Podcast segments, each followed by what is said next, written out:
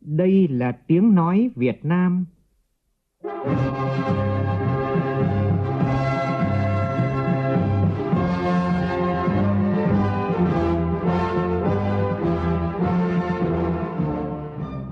là tiếng nói Việt Nam, phát thanh từ Hà Nội, thủ đô nước Cộng hòa xã hội chủ nghĩa Việt Nam.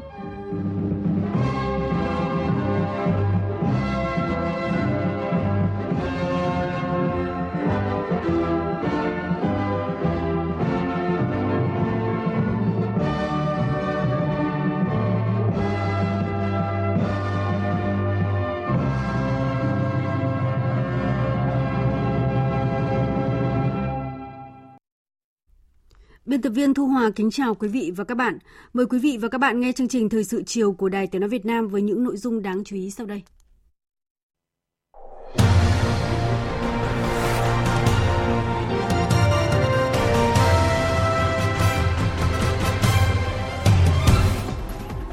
Thảo luận ở hội trường về việc thực hiện chính sách pháp luật về công tác quy hoạch kể từ khi luật quy hoạch có hiệu lực thi hành, các đại biểu đề nghị cần đảm bảo đồng bộ thống nhất trong hoạt động quy hoạch, Khách quốc tế đến Việt Nam tháng 5 này tăng hơn 70% so với tháng trước và gấp 13 lần so với cùng kỳ năm ngoái. Các loại thức ăn chăn nuôi liên tục tăng trong khi giá lợn hơi ở mức thấp khiến người chăn nuôi tại Đắk Lắk gặp khó khăn kép. Khu vực đồng bằng Bắc Bộ bao gồm thủ đô Hà Nội tiếp tục có khả năng xuất hiện mưa rông những ngày tới. Người dân khu vực vùng núi Bắc Bộ cần đề phòng với các hiện tượng trượt lở, tránh gây thiệt hại về người và tài sản. Trong phần tin thế giới, các nước Thái Bình Dương không đồng ý ký thỏa thuận hợp tác chung về an ninh kinh tế với Trung Quốc. Đại diện các nước Liên minh châu Âu đánh giá có thể đạt được thỏa thuận về gói trừng phạt tiếp theo nhằm vào Nga, bao gồm cả những hạn chế đối với hoạt động nhập khẩu dầu mỏ của Nga.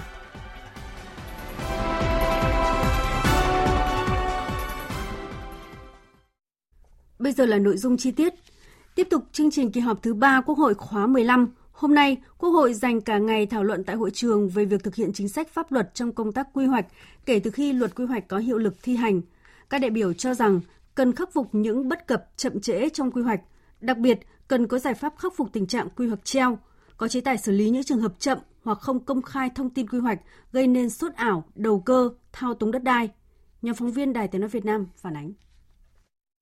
Trong tổng số 111 quy hoạch được lập theo quy định của luật quy hoạch, Đến nay, có 110 quy hoạch đã được phê duyệt nhiệm vụ, trong đó 41 trên 42 quy hoạch cấp quốc gia, 6 quy hoạch vùng, 63 quy hoạch tỉnh. Tiến độ lập quy hoạch thời kỳ 2021-2030 rất chậm so với yêu cầu của Quốc hội. Đến nay còn 104 quy hoạch chưa hoàn thành lập, phê duyệt, ảnh hưởng đến việc thực hiện các mục tiêu của chiến lược phát triển kinh tế xã hội giai đoạn 2021-2030. Các đại biểu chỉ rõ nguyên nhân của sự chậm trễ trên bởi luật quy hoạch có nhiều quy định mới cả về nội dung và phương pháp lập quy hoạch theo phương pháp tích hợp với sự phối hợp đa ngành. Việc tổ chức lập các quy hoạch thuộc hệ thống quy hoạch quốc gia là nhiệm vụ mới, phức tạp và lần đầu tiên được triển khai đồng thời ở tất cả các cấp, các ngành, đặc biệt là quy hoạch cấp dưới được lập khi quy hoạch cấp trên chưa được ban hành, dẫn đến nội dung quy hoạch cấp dưới gặp khó đại biểu Sư Hương, đoàn đại biểu Quốc hội tỉnh Gia Lai và đại biểu Nguyễn Tạo, đoàn đại biểu Quốc hội tỉnh Lâm Đồng phân tích. Xuyên suốt báo cáo đó là việc ban hành văn bản chậm, nhiều thuật ngữ chuyên môn sâu, chưa đáp ứng được việc tổ chức triển khai thực hiện, cần được điều chỉnh bằng văn bản quy phạm pháp luật để đảm bảo sự thống nhất trong cách hiểu và thực hiện hiệu quả, như thứ tự lọc phê duyệt quy hoạch dẫn đến còn cách hiểu khác nhau về thứ tự lọc về phê duyệt quy hoạch, kinh phí triển khai cho công tác quy hoạch một nguyên nhân khác của việc chậm trễ quy hoạch đó chính là thứ tự và căn cứ quy hoạch được quy định tại khoảng 1 điều 6 cũng như khoảng 2 điều 20 mà báo cáo của đoàn giám sát cũng đã nêu. Tuy nhiên, điều quan trọng nhất là việc điều chỉnh quy hoạch tỉnh dường như là một tất yếu bởi các địa phương như đang dò đá qua sông, do chưa có quy hoạch tổng thể quốc gia, đều được cho là ưu điểm nhưng cũng có thể xem là điều rắc rối nhất của giải pháp tích hợp chính là động đến một mắt xích nào cũng đồng nghĩa sẽ ảnh hưởng đến toàn bộ dây chuyền nhiều đại biểu đề nghị sớm hoàn thiện hệ thống pháp luật để đẩy nhanh tiến độ lập phê duyệt quy hoạch. Đại biểu Nguyễn Mạnh Hùng, đoàn đại biểu Quốc hội thành phố Cần Thơ đề xuất thay vì thực hiện giàn trải, cần lựa chọn những quy hoạch then chốt đóng vai trò định hướng dẫn dắt. Thay vì dàn hàng ngang để 104 quy hoạch còn lại cùng về đích vào thời điểm 31 tháng 12 năm 2022 như dự kiến hiện nay thì cần lựa chọn và tập trung vào một số quy hoạch quan trọng, then chốt nhất đóng vai trò định hướng và dẫn dắt cho các quy hoạch khác, ví dụ như quy hoạch tổng thể quốc gia, các quy hoạch vùng và quy hoạch một số đô thị lớn như là Hà Nội và Thành phố Hồ Chí Minh. Đồng thời có cơ chế hỗ trợ phối hợp giám sát chặt chẽ của các cơ quan liên quan để hoàn thành và phê duyệt trước, làm căn cứ cơ sở định hướng cho các quy hoạch khác được tiếp tục triển khai thực hiện. Góp ý kiến vào việc khắc phục tình trạng chất lượng của quy hoạch còn thấp và thiếu tính đồng bộ, đại biểu Lê Văn Dũng, đoàn đại biểu Quốc hội tỉnh Quảng Nam cho rằng công tác lập quy hoạch đô thị, quy hoạch xây dựng nông thôn mới có nơi chưa đồng bộ với quy hoạch sử dụng đất, tính kế thừa, tính dự báo là chưa cao, chưa được xuất xét kỹ lưỡng và khoa học. Việc điều chỉnh quy hoạch cũng tồn tại ở nhiều cấp. Có nơi là chưa quan tâm đến rà soát điều chỉnh quy hoạch, nhưng mà ngược lại cũng có nơi là thường xuyên điều chỉnh quy hoạch không theo nhu cầu khách quan, điều chỉnh để chạy theo dự án và xa rời với thực tiễn. Qua thực tế giám sát, đại biểu Nguyễn Hữu Thông, đoàn đại biểu Quốc hội tỉnh Bình Thuận đề nghị cần có quy định cụ thể để xử lý đối với những quy hoạch treo, dự án treo. À, luật đất đai hiện tại thì không nêu rõ à, dự án treo, quy hoạch treo trong thời gian bao lâu sẽ bị hủy. Và do vậy thì đây là một nội dung gây bức xúc trong nhân dân và nhất là người dân nằm trong cái vùng quy hoạch à, là dự án treo, quy hoạch treo. Tôi xin kiến nghị chính phủ cần ban hành các quy định cụ thể về thời gian 3 năm hoặc là 5 năm nếu không thực hiện à, thì các quy hoạch treo, dự án treo sẽ hết hiệu lực và có chế tài xử lý đối với các tổ chức cá nhân không thực hiện đúng quy hoạch đã đề ra. Cũng liên quan đến quy hoạch sử dụng đất và quy hoạch xây dựng, từ thực tế việc công bố công khai thông tin còn rất hình thức, đại biểu Lê Thanh Hoàng, đoàn đại biểu Quốc hội tỉnh Thanh Hóa đề nghị Quốc hội bổ sung quy định về biện pháp chế tài xử lý cụ thể với những trường hợp chậm hoặc không công khai thông tin quy hoạch. À, việc thực hiện công bố công khai thông tin quy hoạch bảo đảm quyền tiếp cận thông tin của người dân chưa thực sự được coi trọng. Theo phản ánh của cử tri thì những gì dân muốn biết, dân cần thì thực sự rất khó để có thể tiếp cận. Đây cũng chính là một trong những nguyên nhân dẫn đến tình trạng nhiễu loạn thông tin, sốt ảo đất đai, đầu cơ thao túng thị trường đất đai, gây bất ổn thị trường, khiếu kiện về đất đai dẫn đến mất an ninh trật tự tại một số địa phương. Tuy nhiên, việc xử lý trách nhiệm đối với các cơ quan, tổ chức cá nhân không thực hiện việc công bố công khai thông tin lại chưa được thực hiện nghiêm túc, chưa thấy có báo cáo số liệu về xử lý, kỷ luật hay xử lý trách nhiệm trong trường hợp không công bố thông tin quy hoạch. Một số đại biểu đề xuất thành lập Ban chỉ đạo quốc gia để điều hành việc tích hợp quy hoạch, đảm bảo sự thống nhất và tiến độ thực hiện. Về một số nội dung quy hoạch xây dựng đô thị, quy hoạch sử dụng đất cấp huyện chưa được đồng bộ, không phù hợp thực tiễn nhưng chưa được sửa đổi, Bộ trưởng Bộ Xây dựng Nguyễn thành Nghị nêu rõ, sau khi luật quy hoạch 2017 được ban hành, Bộ Xây dựng đã tập trung sửa đổi, giả soát các quy định, Tuy nhiên đến nay vẫn còn mâu thuẫn, trồng chéo. Nguyên nhân là do quy hoạch sử dụng đất được lập cho thời kỳ 10 năm, còn quy hoạch xây dựng thì được lập cho thời kỳ 10 đến 15 năm hoặc 20 đến 25 năm.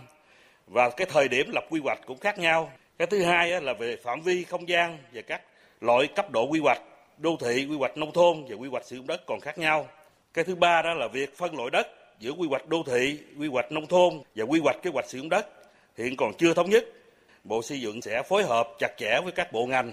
rà soát, sửa đổi bổ sung các quy định pháp luật như là về luật đất đai, pháp luật quy hoạch đô thị, quy hoạch nông thôn, luật xây dựng đảm bảo à, thống nhất đồng bộ trong thời gian tới.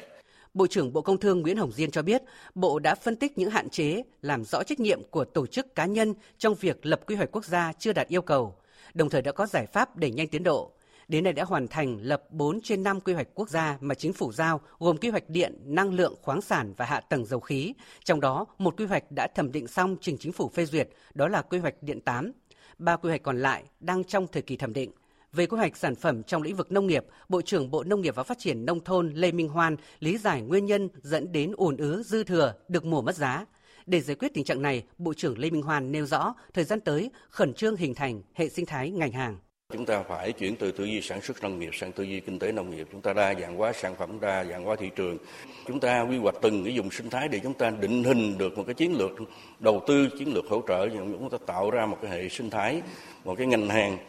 Nếu chúng ta có một quy hoạch cứng giống như ngày xưa thì nó cái chuyện gì nó xảy ra. Một là chúng ta có bảo hộ được tất cả những cái sản phẩm trong vùng quy hoạch đó hay không hay nữa là những cái sản phẩm mình nằm ngoài dùng quy hoạch đó, chúng ta xem nó là vấn đề nó là có hợp pháp không để chúng ta có đưa ra thị trường được không? Bởi vì nếu chúng ta xem quy hoạch nó là một pháp lệnh, kế hoạch cứng của nhà nước, thì nhà nước chỉ bảo trợ những cái sản phẩm nông nghiệp nào nằm ở trong quy hoạch của nhà nước. Tiếp thu ý kiến đại biểu Quốc hội, Bộ trưởng Bộ Kế hoạch và Đầu tư Nguyễn Chí Dũng cho biết, thời gian tới sẽ tập trung lập quy hoạch quốc gia, nâng cao chất lượng quy hoạch, phát huy tiềm năng lợi thế đất nước, khắc phục khó khăn mâu thuẫn trồng chéo của các vùng lãnh thổ, đáp ứng công nghiệp hóa, tạo động lực phát triển nhanh và bền vững. Chiều nay, đoàn công tác số 8 của Ban Chỉ đạo Trung ương về phòng chống tham nhũng tiêu cực do đồng chí Lê Minh Trí, Ủy viên Trung ương Đảng, Viện Kiểm sát, Viện trưởng Viện Kiểm sát Nhân dân tối cao, Ủy viên Ban chỉ đạo làm trường đoàn đã có buổi làm việc với Đảng ủy Công an Trung ương để triển khai kế hoạch số 18 của Ban chỉ đạo. Làm việc với đoàn có đồng chí Đại tướng Tô Lâm, Ủy viên Bộ Chính trị, Bí thư Đảng ủy Công an Trung ương, Bộ trưởng Bộ Công an, các đồng chí trong Đảng ủy và đại diện lãnh đạo các đơn vị được kiểm tra. Tin của phóng viên Việt Cường. Tại buổi làm việc, đại diện đoàn kiểm tra đã công bố quyết định và kế hoạch kiểm tra của Ban chỉ đạo Trung ương về phòng chống tham nhũng tiêu cực, kiểm tra việc lãnh đạo chỉ đạo, tổ chức thực hiện công tác phát hiện, chuyển giao, tiếp nhận, giải quyết tố giác tin báo về tội phạm, kiến nghị khởi tố các vụ việc, dấu hiệu tội phạm về tham nhũng kinh tế tiêu cực và công tác giám định, định giá tài sản trong giải quyết các vụ án, vụ việc tham nhũng kinh tế tiêu cực. Phát biểu tại buổi làm việc, đồng chí Lê Minh Trí cho biết, mục đích của cuộc kiểm tra lần này để đánh giá ưu điểm, kết quả đạt được, những tồn tại hạn chế, khuyết điểm nguyên nhân trong lãnh đạo chỉ đạo và tổ chức thực hiện. Qua đó, phát hiện kiến nghị xử lý những vụ việc có dấu hiệu tội phạm về tham nhũng kinh tế tiêu cực mà không được xử lý hoặc giải quyết theo quy định của Đảng và pháp luật của nhà nước. Xử lý hoặc kiến nghị xử lý nghiêm các hành vi tiêu cực, vi phạm pháp luật, né tránh từ chối các kết luận giám định, định giá mà không có căn cứ, đề xuất các nhiệm vụ giải pháp để nâng cao hiệu quả đối với công tác phát hiện, chuyển giao tiếp nhận giải quyết nguồn tin về tội phạm và công tác giám định định giá. Chuyển giao cái tiếp nhận cái thụ lý tin báo tố giác này đó nếu chúng ta làm tốt ngay từ đầu đó, thì nó sẽ góp phần cho cả công tác chống quan sai và chống luật tội phạm. Rất là tốt. À, chính vì vậy đó thì cái phát hiện, chuyển giao tiếp nhận giải quyết kể cả khiếu nại tố cáo và tin báo, kiến nghị khởi tố, thế thì nó có rộng. Chính vì vậy thì tôi cũng có nói với các thành viên trong đoàn là gì? Mình cố gắng trong cái khả năng cao nhất của mình. Và đặc biệt là những cái loại tội phạm mà mình đánh giá là nó có cái dấu hiệu mà nó đặc biệt nghiêm trọng, đã mình chủ động, mình phòng ngừa và mình ngăn chặn nó. Chứ còn trong cái phần mà mặt bằng chung đó đảng ủy công an trung các ông chỉ đánh giá theo hai ý thôi. Một á là đảm bảo cái tính công bằng và hợp lý trong cái mặt bằng chung về đấu tranh tội phạm mà đặc biệt cái cái chỗ tham nhũng ờ, kinh tế chức vụ này. Cái việc thứ hai đó là trong đấu tranh phòng chống tội phạm nhưng mà xử lý đó là phải làm theo pháp luật. Tại buổi làm việc Bộ trưởng Bộ Công an Tô Lâm cho biết các cơ quan của Đảng ủy Công an Trung ương Bộ Công an sẽ tích cực hợp tác để hoàn thành chương trình của đoàn kiểm tra, đồng thời đề nghị các đơn vị được kiểm tra và các đơn vị liên quan chuẩn bị thật kỹ nội dung báo cáo, tài liệu số liệu khách quan trung thực, đầy đủ để phục vụ đoàn kiểm tra. Bộ trưởng Tô Lâm cũng giao các cán bộ làm đầu mối phối hợp bám sát để hoàn thiện báo cáo theo yêu cầu của đoàn kiểm tra. Thời sự VOV nhanh, tin cậy, hấp dẫn. Chương trình thời sự chiều nay sẽ tiếp tục với một số thông tin kinh tế đáng chú ý. Sáng nay tại Trung tâm Văn hóa Sứ Đông, tỉnh Hải Dương tổ chức hội nghị gặp gỡ doanh nhân Nhật Bản năm 2022 với chủ đề Hải Dương, tiềm năng và cơ hội đầu tư FDI. Phóng viên Thanh Nga và Linh Giang thường trú khu vực Đông Bắc thông tin. Qua hơn 25 năm thu hút đầu tư FDI, tới nay đã có 490 dự án đầu tư nước ngoài đầu tư vào tỉnh Hải Dương, trong đó có 60 dự án của Nhật Bản với tổng vốn gần 1,5 tỷ đô la Mỹ đứng thứ hai về số lượng dự án và số vốn đầu tư FDI tại Hải Dương. Ông Phạm Xuân Thăng, Bí thư tỉnh ủy Hải Dương cho biết, đến hết năm 2021, tỉnh Hải Dương có 11 khu công nghiệp, 33 cụm công nghiệp đang hoạt động với tỷ lệ lấp đầy trên 84% và hiện đang khẩn trương hoàn thiện hạ tầng 5 khu công nghiệp, mở rộng một khu công nghiệp với hơn 1.200 ha, sẵn sàng đón các nhà đầu tư FDI ngay trong năm 2022. Với phương châm chính quyền tỉnh Hải Dương luôn đồng hành với doanh nghiệp Chúng tôi sẵn sàng trao đổi cởi mở, thẳng thắn và cam kết sẽ luôn dành những điều kiện thuận lợi nhất, những cơ hội đầu tư tốt nhất cho các nhà đầu tư Nhật Bản. Ông Yamada Takio, đại sứ đặc mệnh toàn quyền Nhật Bản tại Việt Nam đánh giá cao chính quyền tỉnh Hải Dương luôn đồng hành, tạo điều kiện thuận lợi giúp các doanh nghiệp Nhật Bản đầu tư sản xuất tại Hải Dương. Đặc biệt, trong đại dịch COVID-19 vừa qua, các doanh nghiệp Nhật Bản nhận được sự hỗ trợ kịp thời từ phía chính quyền tỉnh Hải Dương nên đã nhanh chóng khắc phục khó khăn, phục hồi sản xuất, Ngài đại sứ Nhật Bản tại Việt Nam cũng nêu một số kiến nghị đề xuất của các doanh nghiệp Nhật Bản gửi tới các ban ngành tỉnh Hải Dương. Hải Dương là một trong những địa phương rất thành công trong thu hút đầu tư nước ngoài. Vì vậy, để thu hút và giữ chân người lao động thì chúng ta cần hoàn thiện hơn nữa về hệ thống nhà ở cho người lao động, hệ thống y tế, giáo dục. Thứ hai là cung cấp ổn định nguồn điện, đáp ứng số lượng doanh nghiệp không ngừng tăng trong thời gian tới. Các doanh nghiệp Nhật Bản cũng mong muốn được hỗ trợ để hiểu hơn về các quy định pháp luật của Việt Nam khi đầu tư tại Hải Dương. Ngân hàng Nhà nước đã ban hành thông tư hướng dẫn các ngân hàng thực hiện việc hỗ trợ 2% lãi suất vay vốn. Đây là chính sách trong chương trình phục hồi kinh tế với số tiền 40.000 tỷ đồng. Gói hỗ trợ 2% lãi suất cho vay được kỳ vọng giúp doanh nghiệp, hộ doanh nghiệp và hợp tác xã giảm chi phí vốn, khôi phục sản xuất kinh doanh nhanh hơn. Tuy nhiên, còn nhiều vướng mắc trong gói hỗ trợ cần được nghiên cứu, tháo gỡ để có thể triển khai nhanh chóng và hỗ trợ doanh nghiệp kịp thời. Phóng viên Bảo Ngọc thông tin. Ngân hàng Agribank đã bắt đầu triển khai chính sách hỗ trợ lãi suất 2% một năm trên lãi suất vay thực tế, áp dụng đối với các khoản thỏa thuận cho vay, giải ngân từ ngày 1 tháng 1 năm nay đến ngày 31 tháng 12 năm 2023 và đối với nghĩa vụ trả nợ lãi tại các kỳ hạn trả nợ mà thời điểm trả nợ phát sinh từ ngày 20 tháng 5 đến ngày 31 tháng 12 năm 2023. Ông Phạm Toàn Vượng, Phó Tổng Giám đốc Ngân hàng Agribank cho biết, ngân hàng sẽ ra soát những khách hàng đã có hợp đồng tín dụng từ đầu năm để hỗ trợ bổ sung cho những đối tượng trong diện được hỗ trợ. Về mặt nguyên tắc thì chúng tôi ờ, xác định tất cả những đối tượng ờ, và doanh nghiệp và cá nhân trong nhóm 11 nhóm ngành đều được khẩn trương ờ, chúng tôi giả soát và những cái khoản mà đã giải ngân từ mùng 1 tháng 1 mà đã cam kết tín dụng từ mùng 1 tháng 1 thì chúng tôi yêu cầu là phải có gặp gỡ khách hàng và có cái thỏa thuận bổ sung luôn để cam kết hỗ trợ cho khách hàng. Nhiều chủ doanh nghiệp nhỏ và vừa cho biết họ trông chờ rất nhiều vào gói hỗ trợ lãi suất 2% của chính phủ. Tuy nhiên, điều đáng lo ngại chính là làm thế nào để doanh nghiệp tiếp cận được.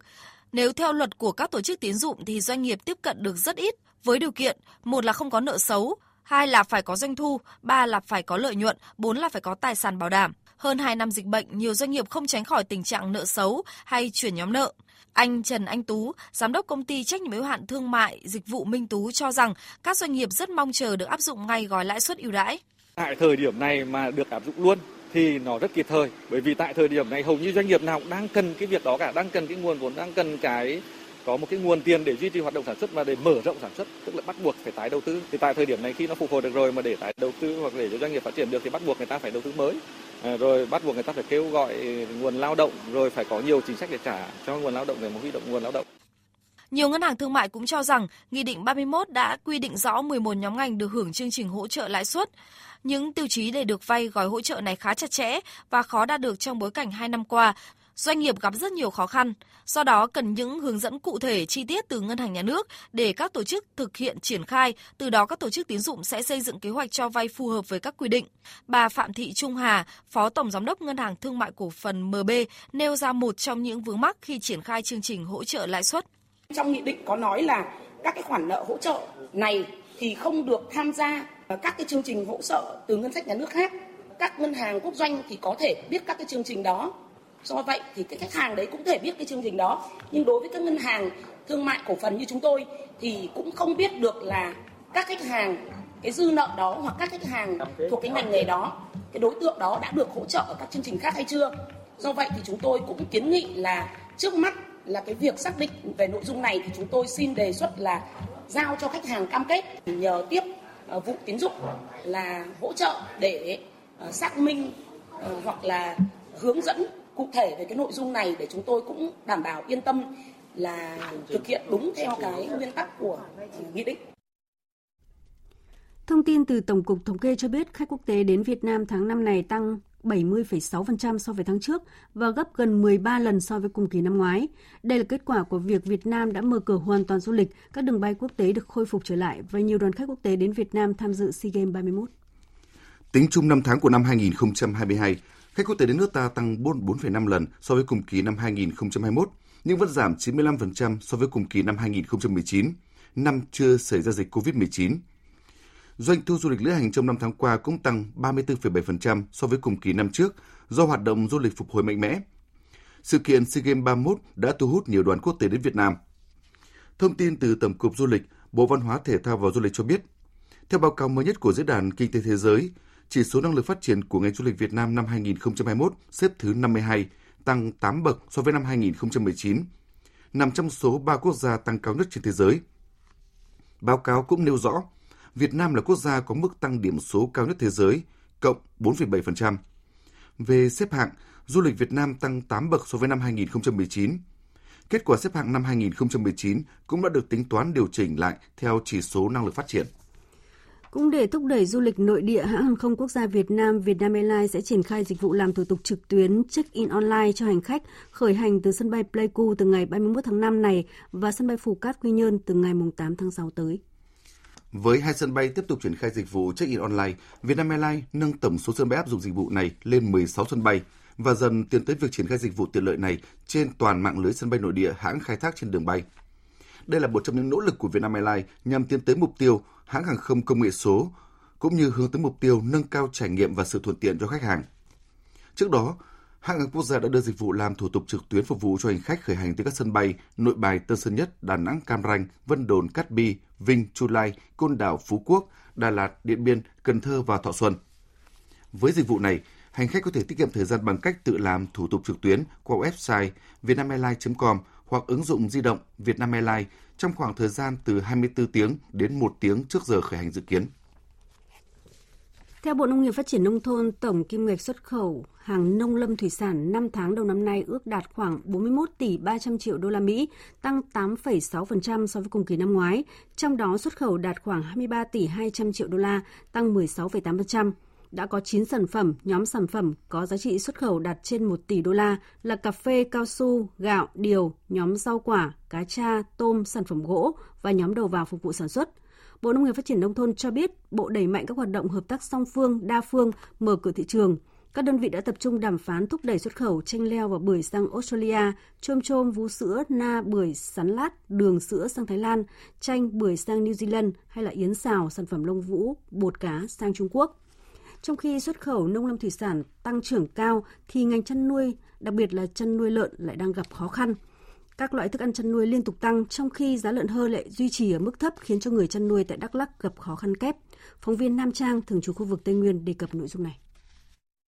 Trước đây, gia đình ông Đinh Công Việt ở Buôn E Nho, xã Chư Cờ Bô, huyện Cờ Đông Búc luôn có từ 15 đến 20 con lợn rừng lai trong chuồng. Thu nhập khoảng 5 triệu đồng một tháng. Hơn một năm nay, giá vật tư nông nghiệp tăng cao, giá thức ăn chăn nuôi cũng tăng theo. Trong khi đó, giá bán lợn thịt hơi lại giảm từ 10 đến 20 ngàn đồng một ký. Điều này khiến gia đình ông Việt gặp không ít khó khăn. Ngày xưa nhà tôi thì nuôi nhiều, tôi nuôi khoảng 7 8 nái cơ. Rồi là, ừ, con ra lứa nào cái là có người người ta đánh con tôi người ta lấy cả. Nhưng bây giờ do cái cái cái cái cái, cái uh, giá cả nó tăng cao quá nhất là cám. Cám trước khi có 5 ngàn một ký, bây giờ lên 7 ngàn, hơn 7 ngàn một ký. Cho nên là rất là khó khăn. Cho nên à, gia đình mới à, giảm. Giảm bớt đi. bây giờ là tới đây mà nó khó khăn quá, chúng tôi chuyển chuyển mô hình khác. Là chăn nuôi nuôi cái khác. Trên nuôi cái này thì cũng cũng lỗ, nhưng không không được như ngày trước tự ông Đinh Công Việt, gia đình ông Nguyễn Tuấn Anh và ông Lê Xuân Sáng ở thôn 5, xã Crong Búc, huyện Crong Bách cũng phải giảm một nửa đàn lợn của mình so với cùng kỳ năm 2021 vì không thể trụ nổi trước sự tăng phi mã của giá thức ăn chăn nuôi. Như nhà tôi là nuôi là heo mẹ sản xuất ra heo con và nuôi đến heo thịt đến lúc bán thì tính ra lời được 3 đến 400 con còn mình mà mua giống thì chắc chắn là chỉ được khoảng trăm rưỡi đến hai trăm là đấy là nuôi giỏi. Tôi thu hẹp đàn nói chung là chỉ nuôi tầm 5 đến 70 con.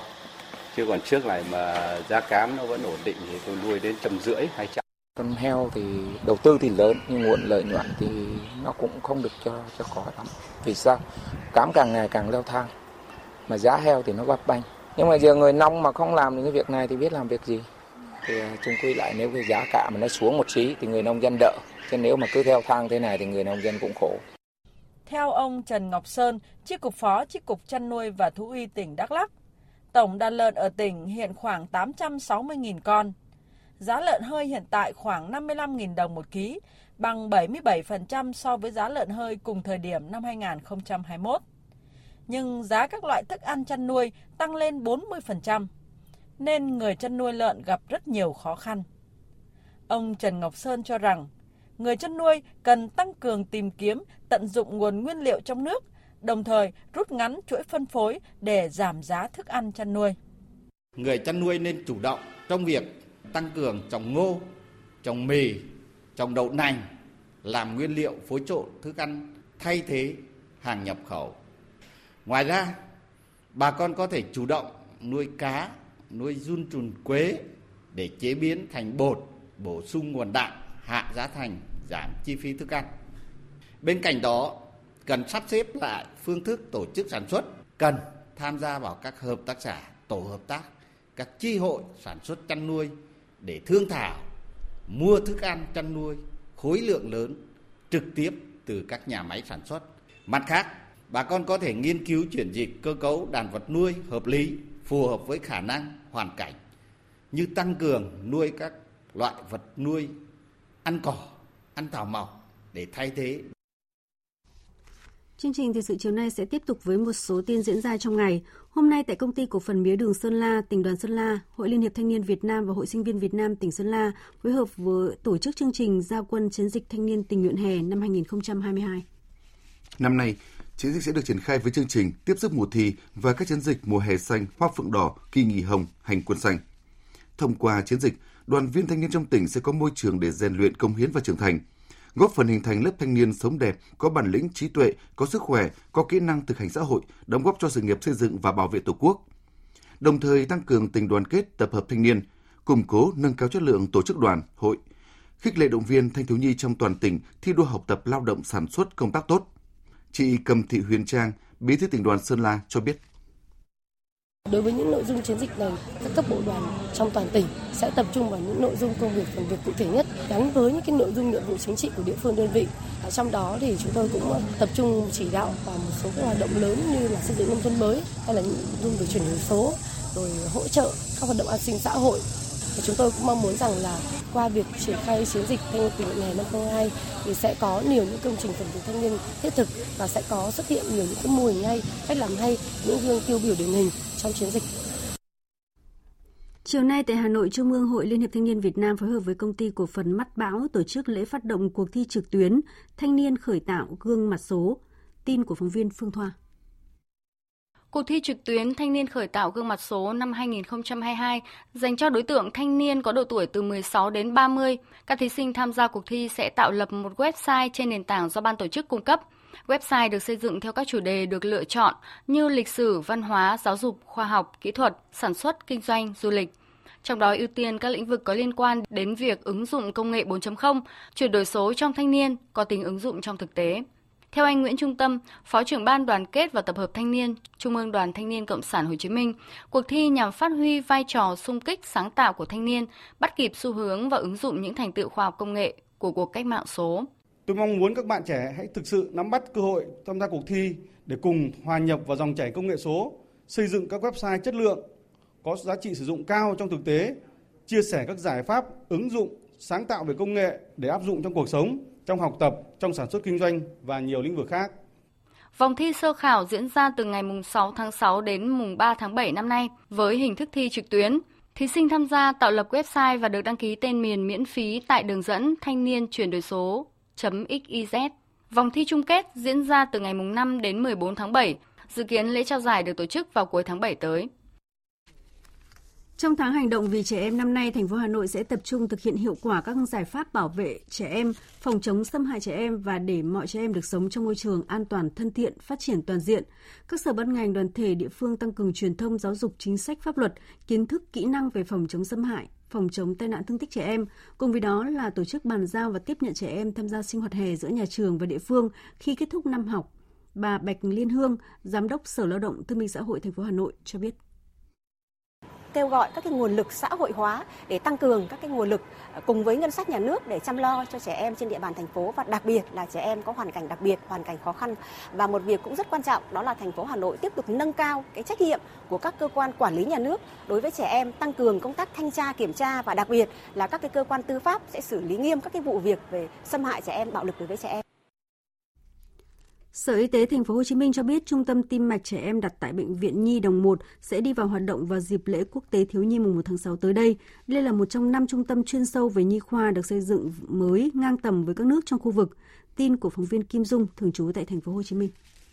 Trung tâm tim mạch trẻ em gồm các khoa nội tim mạch, ngoại tim mạch, đơn vị thông tim, điện sinh lý, hồi sức ngoại, hồi sức tim, được kế thừa những thành quả của đội ngũ chuyên gia Bệnh viện Nhi đồng 1 từ nhiều năm qua trong phẫu thuật tim hở, thông tim can thiệp và điện sinh lý. Triển khai những kỹ thuật truyền đoán chuyên sâu.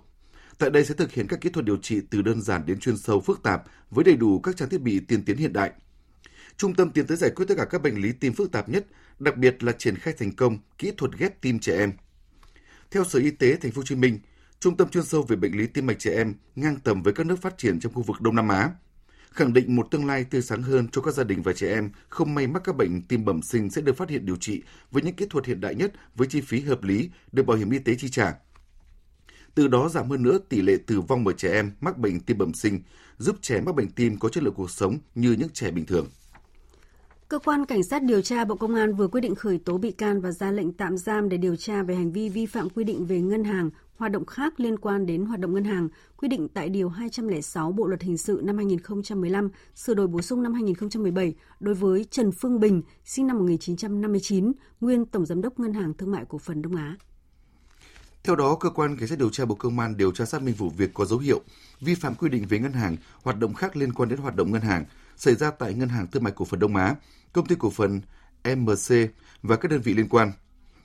Căn cứ tài liệu kết quả điều tra, ngày 24 tháng 5, cơ quan cảnh sát điều tra Bộ Công an quyết định khởi tố vụ án vi phạm quy định về ngân hàng, hoạt động khác liên quan đến hoạt động ngân hàng.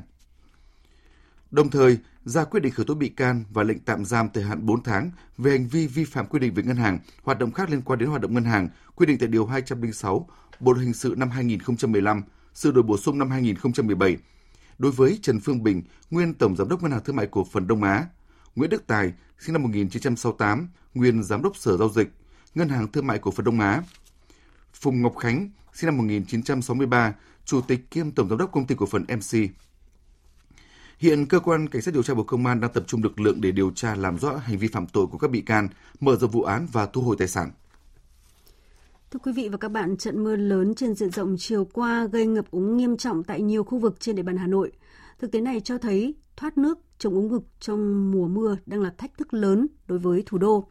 Trước thực trạng tại Hà Nội cũng như là nhiều tỉnh thành phố khác à, ngập lụt sau các trận mưa lớn thời gian qua, ảnh hưởng đến giao thông cũng như là đời sống của người dân. Bên lề kỳ họp thứ ba Quốc hội khóa 15, chia sẻ nhiều ý kiến với những kỳ vọng, các đại biểu Quốc hội đã chia sẻ nhiều ý kiến với những kỳ vọng về quy hoạch đô thị cần tư duy hệ thống và tầm nhìn phát triển dài hạn. Ghi nhận của nhà phóng viên Vân Hồng và Trung Hiếu. Cứ mưa là ngập, không chỉ là câu chuyện cũ đã diễn ra nhiều năm ở các đô thị ở nước ta, mà điều đáng nói là tình hình ngày càng xấu hơn. Đại biểu Võ Mạnh Sơn, đoàn đại biểu Quốc hội tỉnh Thanh Hóa nhìn nhận. Quy hoạch đô thị thì hiện nay thì tôi thấy rằng là các đô thị của cả nước nói chung, ví dụ như Hà Nội hôm qua thì mưa ngập rất là nặng rồi. Thì hiện nay tôi cho rằng là cái quy hoạch cần phải có lẽ là phải cách mạng về quy hoạch và giả soát lại và có thể làm mới rồi từ đó là mình thực hiện nó phải đảm bảo.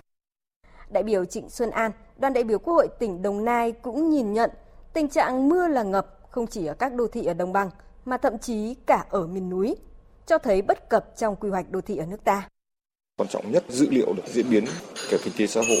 kể cả liên quan đến kỹ thuật, liên quan đến kết nối, tức là phải bảo đảm tính đồng bộ trong một lập quy hoạch. Thì cái này cảm giác như là chúng ta làm nó chưa được bài bản và kỹ lưỡng. Nếu đuổi theo tiến độ, không đánh giá được một chất lượng nhất là khâu tư vấn, khâu phản biện không có một cái tầm nhìn nó dài hạn và nó bài bản trong việc tiếp thu về các nhà khoa học đặc biệt là các chuyên gia người dân thì chúng ta sẽ rơi vào cái tình trạng là quy hoạch lập được rồi nhưng mà sẽ vấp vào ngay những bất cập. Bên hành lang Quốc hội, Bộ trưởng Bộ Tài nguyên và Môi trường Trần Hồng Hà nhấn mạnh quy hoạch phải có tầm nhìn xa và đồng bộ các cơ sở hạ tầng kỹ thuật của đô thị. Như ở Nhật Bản có những khu vực bố trí những cái đường ngầm ở dưới, gọi là những hầm chứa lớn để vừa giữ được cái lượng nước để sau này phục vụ trong thời kỳ mà hạn hán để tưới cây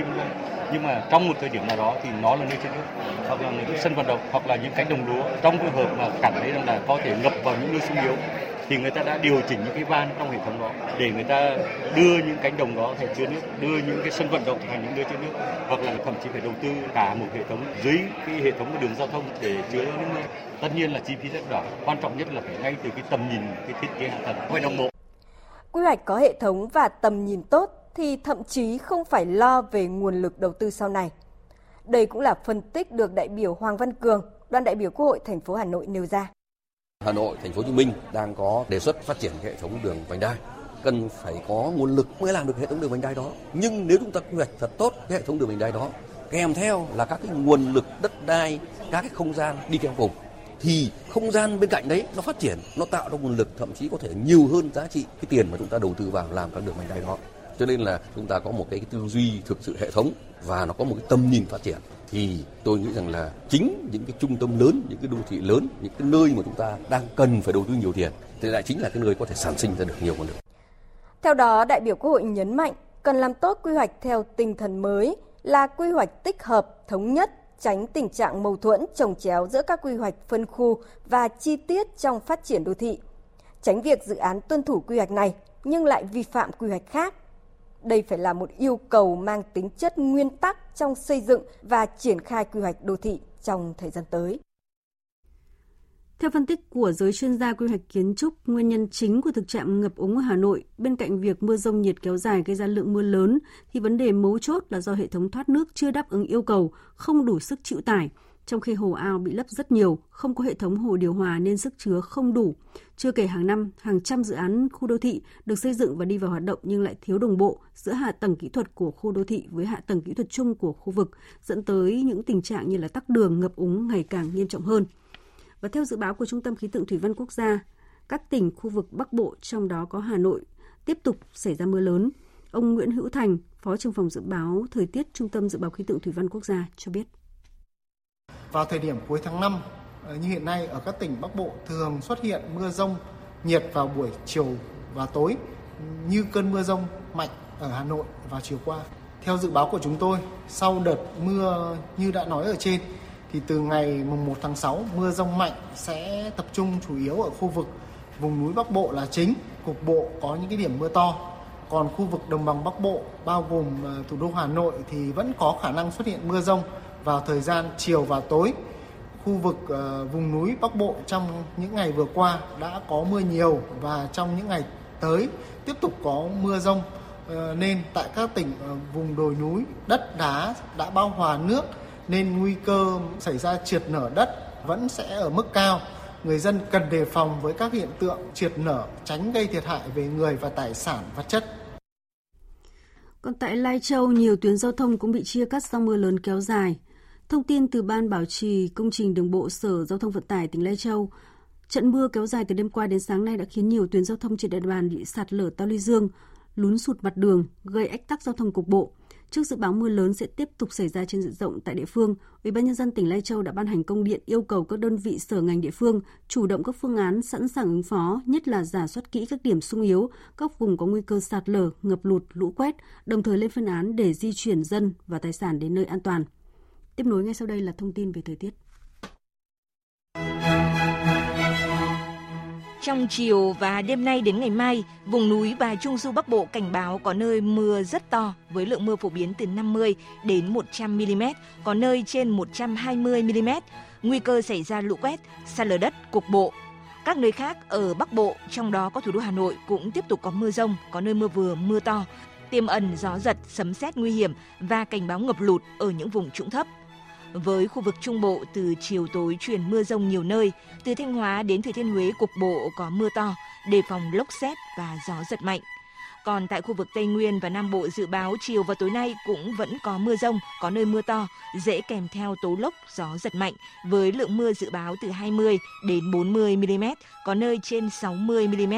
Mưa rông ở khu vực Tây Nguyên và Nam Bộ có khả năng kéo dài đến khoảng ngày mùng 2 tháng 6 và lưu ý là thời gian mưa rông tập trung vào chiều và tối.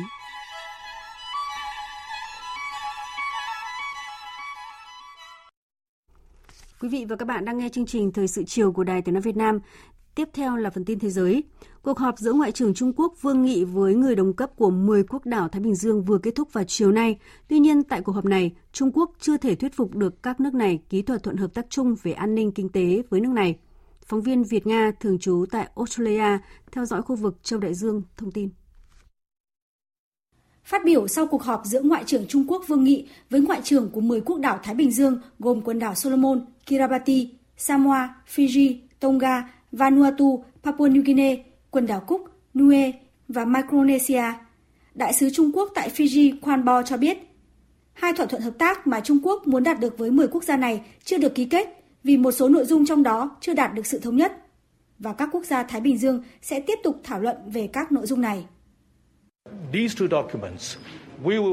Hai văn bản này sẽ được chúng tôi tiếp tục thảo luận cho đến khi đạt được sự thống nhất.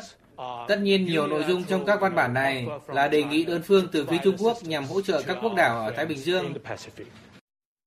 Về phía các quốc đảo Thái Bình Dương, Thủ tướng Fiji Frank Bani Marama cũng cho biết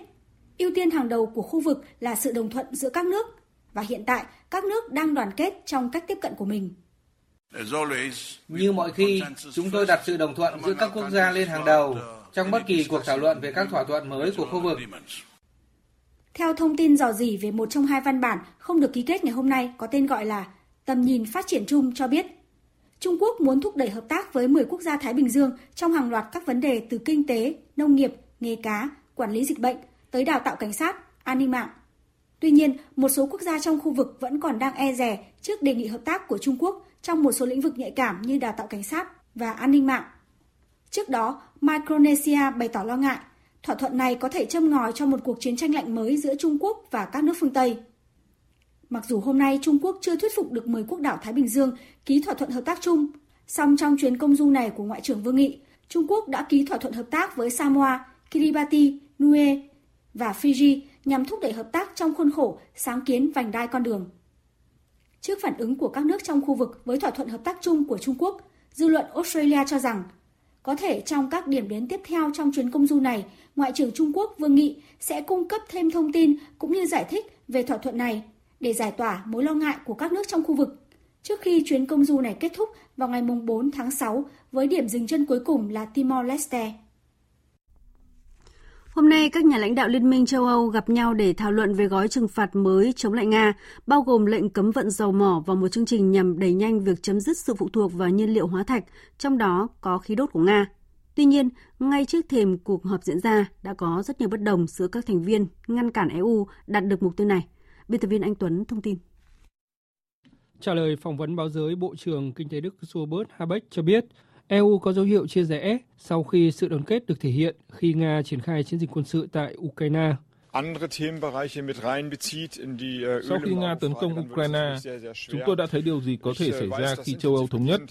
Hy vọng EU sẽ tiếp tục giữ được sự đoàn kết trong hội nghị thượng đỉnh ngày 30 tháng 5. Nhưng dường như sự đoàn kết đã bắt đầu vỡ vụn. Điều quan trọng nhất hiện giờ là châu Âu vẫn đoàn kết. Đó là lý do tại sao tất cả các quốc gia phải nỗ lực để giảm sự phụ thuộc vào dầu mỏ. Điều đó bao gồm cả Hungary. Việc Hungary được đề cập trong phát biểu của ông Habeck sau khi quốc gia nhập khẩu phần lớn dầu từ Nga này là nước phản đối mạnh mẽ lệnh cấm vận. Hungary cho rằng lệnh cấm vận dầu mỏ của Nga sẽ giống như dội bom nguyên tử xuống nền kinh tế nước này. Chính vì thế, trong những tuần qua, các quan chức hàng đầu của châu Âu, bao gồm Chủ tịch Ủy ban EU Ursula von der Leyen và Tổng thống Pháp Emmanuel Macron đã gọi điện và bay đến Budapest để nói chuyện với Thủ tướng Hungary Viktor Orbán nhằm đánh giá mức độ nghiêm trọng sau lời đe dọa phủ quyết của ông. Tuy nhiên, hơn một tuần sau, lời đe dọa phủ quyết đề xuất của ông Orbán vẫn còn. Vì lợi ích của sự thống nhất châu Âu, Hungary sẽ ngăn cản các lệnh trừng phạt, miễn là họ không vượt qua lằn ranh đỏ của sự bảo vệ nền kinh tế Hungary và họ không đe dọa an ninh năng lượng của chúng ta. Để xoa dịu những lo ngại đó, các nhà ngoại giao EU đã cố gắng đưa ra một giải pháp thỏa hiệp trong việc đưa ra lệnh trừng phạt, bắt đầu bằng lệnh cấm vận chuyển dầu của Nga bằng đường biển, trong khi vẫn cho phép vận chuyển bằng các đường ống dẫn dầu đến Đức và một số quốc gia Trung Âu, bao gồm Hungary, nếu đây là điều kiện để Hungary ủng hộ lệnh cấm dầu mỏ nhập khẩu qua đường biển của Nga. Cùng ngày, đại diện cấp cao phụ trách chính sách an ninh và đối ngoại của Liên minh châu Âu Joseph Borrell cho rằng các nước thành viên EU vẫn đang đàm phán và có thể đạt được thỏa thuận về gói trừng phạt tiếp theo nhằm vào Nga, bao gồm cả những hạn chế đối với hoạt động nhập khẩu dầu mỏ của Nga. Phát biểu trên đài phát thanh Frank Info, ông Borrell cho biết cuộc tranh luận gai gắt của các quan chức EU đang tiếp diễn, đồng thời cho rằng vào chiều nay giờ địa phương có thể đề xuất trước lãnh đạo các quốc gia thành viên một thỏa thuận – Đến nay, EU đã áp 5 gói trừng phạt chống Nga và đang làm việc để thông qua gói trừng phạt thứ 6, bao gồm nội dung chi tiết về lệnh cấm vận nhiên liệu Nga, đặc biệt là dầu mỏ. Phó Tổng thư ký Khối quân sự Hiệp ước Bắc Đại Tây Dương NATO Mick Gewana cho biết NATO không còn bị ràng buộc bởi các cam kết hạn chế quân sự với Nga và có quyền triển khai quân tới phía đông châu Âu. Phóng viên Mạnh Hà, thường trú tại Pháp, đưa tin. Trả lời hãng thông tấn AFP tại Litva, Phó Tổng Thư ký NATO Mircea Geoana cáo buộc Nga đã vi phạm các điều khoản trong đạo luật thiết lập quan hệ Nga-NATO khi triển khai chiến dịch quân sự đặc biệt tại Ukraine và đình chỉ mọi hoạt động tham vấn thường xuyên giữa Nga và NATO. Theo Phó Tổng Thư ký NATO, đạo luật quan hệ Nga-NATO đã không còn hiệu quả và không còn bất cứ hạn chế nào đối với NATO trong nỗ lực củng cố thế trận quân sự ở phía đông châu Âu. Ông Mircea Geoana không cho biết chi tiết về kế hoạch triển khai lực lượng tới Đông Âu, nhưng đảm bảo rằng mọi lãnh thổ của NATO đều được bảo vệ bởi Điều 5 của Hiệp ước NATO về phòng thủ tập thể. Theo đạo luật quan hệ Nga-NATO, nhằm thiết lập khuôn khổ quan hệ song phương được ký kết cách đây 25 năm, cả Nga và NATO đã thống nhất các biện pháp để ngăn chặn bất cứ hoạt động tập trung số lượng lớn quân đội ở các khu vực đã thỏa thuận, nhất là ở Trung và Đông Âu. Vấn đề gia tăng sự hiện diện của NATO cũng sẽ là một trong những chủ đề chính được bàn thảo tại hội nghị Bộ trưởng Quốc phòng các nước NATO vào giữa tháng 6 tới, trước khi được đệ trình lên thượng đỉnh NATO tại Tây Ban Nha vào cuối tháng. Phía Nga hiện chưa đưa ra phản hồi về các phát ngôn của Phó Tổng Thư ký NATO. Tổ chức Y tế Thế giới mới đây cho biết bệnh đầu mùa khỉ gây nguy cơ trung bình đối với sức khỏe cộng đồng nói chung ở cấp độ toàn cầu. Đánh giá đưa ra trong bối cảnh số các ca mắc đang gia tăng ở những quốc gia trước đây không lưu hành căn bệnh này. Một số quốc gia như là Anh, Pháp đã bắt đầu triển khai tiêm vaccine ngừa đậu mùa cho những người thuộc nhóm nguy cơ cao. Biên tập viên Thu Hoài thông tin. Theo Tổ chức Y tế Thế giới, rủi ro về sức khỏe cộng đồng có thể cao hơn nếu virus đậu mùa khỉ trở thành mầm bệnh cho người và lây lan sang các nhóm có nguy cơ mắc bệnh nặng hơn như trẻ nhỏ và những người bị ức chế miễn dịch. Tính đến ngày 26 tháng 5, tổng cộng 257 trường hợp mắc đậu mùa khỉ đã được xác nhận và 120 người nghi ngờ bị nhiễm bệnh đã được báo cáo từ 23 quốc gia thành viên không phải là nơi lưu hành của virus. Không có trường hợp tử vong nào được báo cáo cho đến nay. Trong hướng dẫn mới nhất, Tổ chức Y tế Thế giới cũng nhấn mạnh một chiến dịch tiêm chủng diện rộng đối với đậu mùa khỉ là chưa cần thiết và bệnh vẫn có thể ngăn chặn được bằng các biện pháp truy vết và cách ly nhanh chóng các ca bệnh. Tiến sĩ Rosamund Lewis, trưởng bộ phận phòng bệnh đầu mùa thuộc Tổ chức Y tế Thế giới khuyến nghị. What we have been advised so far is that there is no need Điều chúng tôi được khuyến cáo từ trước đến nay là không cần tiêm chủng đại trà, không cần các chiến dịch tiêm chủng lớn. Bệnh lây truyền chủ yếu khi tiếp xúc cơ thể gần gũi, tiếp xúc da với da, tiếp xúc trực diện và do đó, theo dõi, kiểm tra và cách ly vẫn là phương thức kiểm soát chính vào thời điểm hiện tại. Điều này thực sự cực kỳ quan trọng. Tuy nhiên, đợt bùng phát mới nhất này cũng được đánh giá là bất thường khi xuất hiện đột ngột cùng một lúc ở những quốc gia không lưu hành bệnh. Đáng chú ý, phần lớn các trường hợp được báo cáo cho đến nay không đi du lịch đến khu vực lưu hành dịch bệnh và được phát hiện bởi các dịch vụ chăm sóc sức khỏe tình dục. Theo các nhà khoa học, mặc dù bệnh đậu mùa khỉ không có khả năng lây truyền hoặc nguy hiểm như COVID-19, nhưng vẫn cần phải có hướng dẫn rõ ràng hơn về cách một người bị nhiễm bệnh đậu mùa khỉ nên cách ly, lời khuyên rõ ràng về cách bảo vệ những người có nguy cơ mắc bệnh, cải thiện xét nghiệm và truy vết. Tiếp nối chương trình thời sự chiều nay là trang tin thể thao.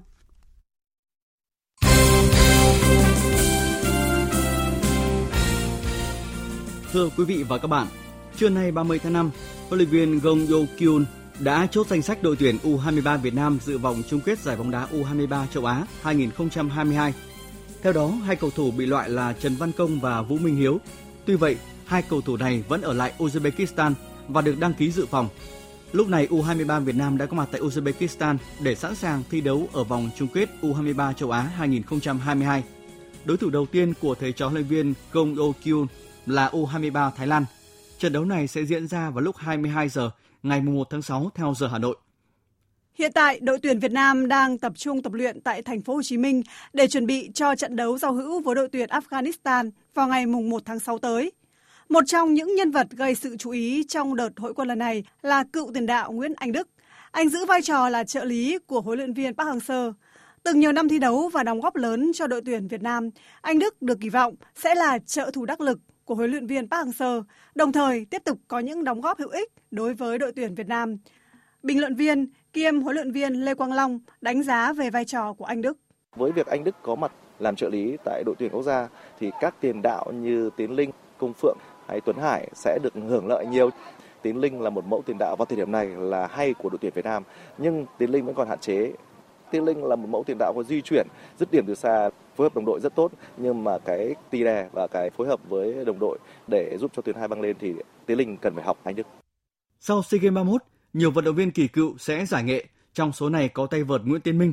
Dù đã rất quyết tâm, nhưng tại SEA Games 31 vừa qua, Tiến Minh chỉ giành tấm huy chương đồng sau khi để thua đương kim vô địch thế giới, hạt giống số 1, tay vợt người Malaysia Lo Kian Yu ở bán kết.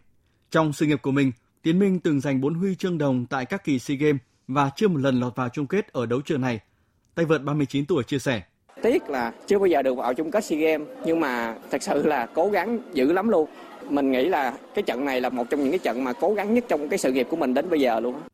Sau khi đóng góp cho đoàn thể thao Việt Nam tấm huy chương vàng nội dung 50m súng ngắn nam tại SEA Games 31, xạ thủ lão luyện Trần Quốc Cường cũng sẽ không tham dự thêm một kỳ SEA Games nào nữa và chuyển sang công tác huấn luyện. Trước đó, Trần Quốc Cường từng giành 6 huy chương vàng trong lịch sử tham dự các kỳ SEA Games. Xạ thủ năm nay 49 tuổi cho biết. Mình nghĩ về cái SEA Games này có thể là cái SEA Games cuối cùng bởi vì bây giờ mình cũng đang lớn tuổi rồi. Cho nên là cái kỳ này là mình đã rất là cố gắng và thực sự là tập trung bởi vì mình nghĩ là đây là cơ hội cuối cùng của mình. Tối qua 29 tháng 5, giải Bilat Carom Ba Băng Thành phố Hồ Chí Minh World Cup 2022 bước vào ngày thi đấu cuối cùng và tay cơ người Bỉ Eddie Merck đã đánh bại đối thủ người Italia Marco Zanetti trong trận chung kết với tỷ số 50-42 để giành chức vô địch. Mặc dù được tổ chức ở Việt Nam, nhưng giải đấu lần này được đánh giá là không thành công với các tay cơ nước chủ nhà khi cả Trần Quyết Chiến, Nguyễn Trần Thanh Tự và Nguyễn Ngọc Trị đều bị loại ở vòng 1-8. Dù vậy, thông qua giải đấu quy tụ những vận động viên xuất sắc nhất thế giới này cũng đã giúp các tay cơ Việt Nam tích lũy thêm nhiều kinh nghiệm và rút ra được những bài học quý giá. Cơ thủ Nguyễn Ngọc Trị chia sẻ. Đối thủ nặng ký quá, thì do mình thiếu cái điều kiện đi nước ngoài rồi đó. Thì từ từ mình được cái cọ sát. Như lần này là mình dạng nó quen không khí hơn.